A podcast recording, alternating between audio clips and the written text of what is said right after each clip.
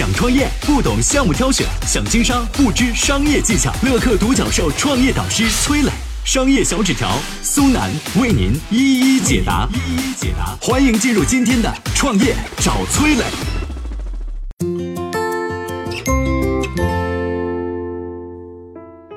一个四处躲债的流浪汉竟然逆袭成功，身价百亿，他是如何实现咸鱼翻身的？有请崔磊，有请崔磊。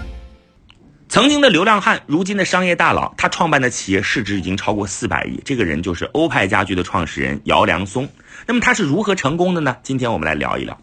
姚良松出生在广东梅州的贫困山村，他成绩优秀，考上了北京航空航天大学。在去北京的火车上，姚良松低头看着腰上的粗布腰带，暗暗发誓：出去缠布，回来穿金。一九八八年大学毕业后，姚良松被分配到了江西景德镇的一所技校当老师。当年和现在一样，想多赚钱不能靠死工资。姚良松就跟别人合伙开了一家小餐馆，但是生意不好，很快就关门了，一分钱没赚到，还欠了六百块钱的外债。这个数目比他一年的工资还多。姚良松也不是超人啊，第一次创业开店做生意，投入精力和时间太多，还耽误了主业教学工作，直接被单位给开除了。后路被断，他一不做二不休，干脆把全部心思投在了创业上。承包酒店、卖食品、卖玩具，无一例外全部失败，债务像滚雪球一样越滚越大，终于雪崩了。年关将近，几个债主堵在门口，放出狠话：再不还钱就打断你的狗腿。走投无路的姚良松只能夜里偷偷逃出景德镇。大冬天，漫天飞雪啊，处处弥漫着过年的欢乐气息。而这个时候，逃债路上的姚良松内心是凄风苦雨，悲凉艰辛。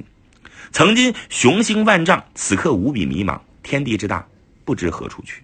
就这样，身无分文、毫无目的的流浪了两年。几经辗转，他到了广州做推销员，销售医疗器材。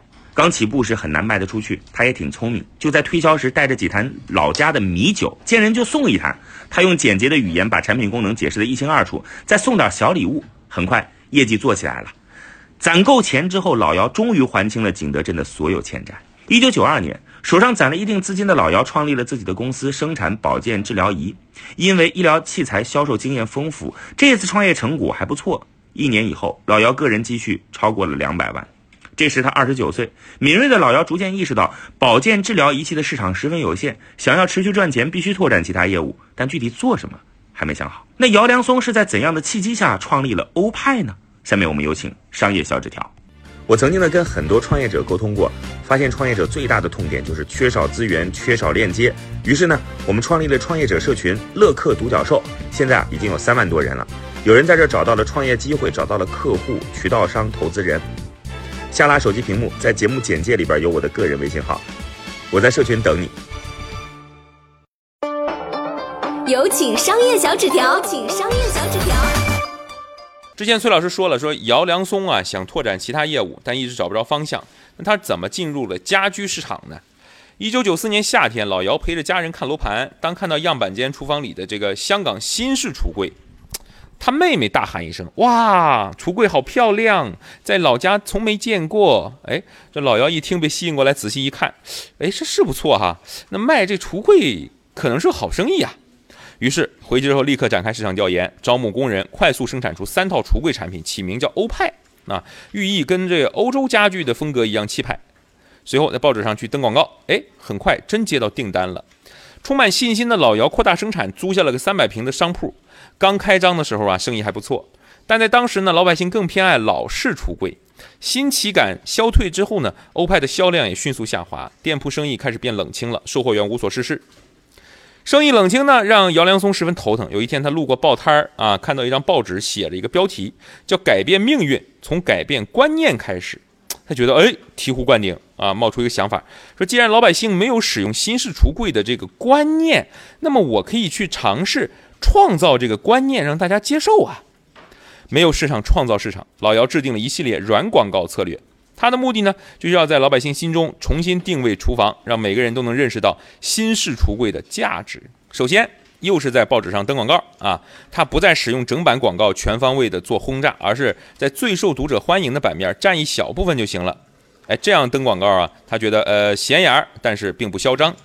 那么除了报刊登广告，他还找了不少文案写手撰写有引导性的软文，隐晦的向读者们暗示：哎，现代厨房、新式橱柜多么的便利，多么的好啊，能为生活带来怎样的品质？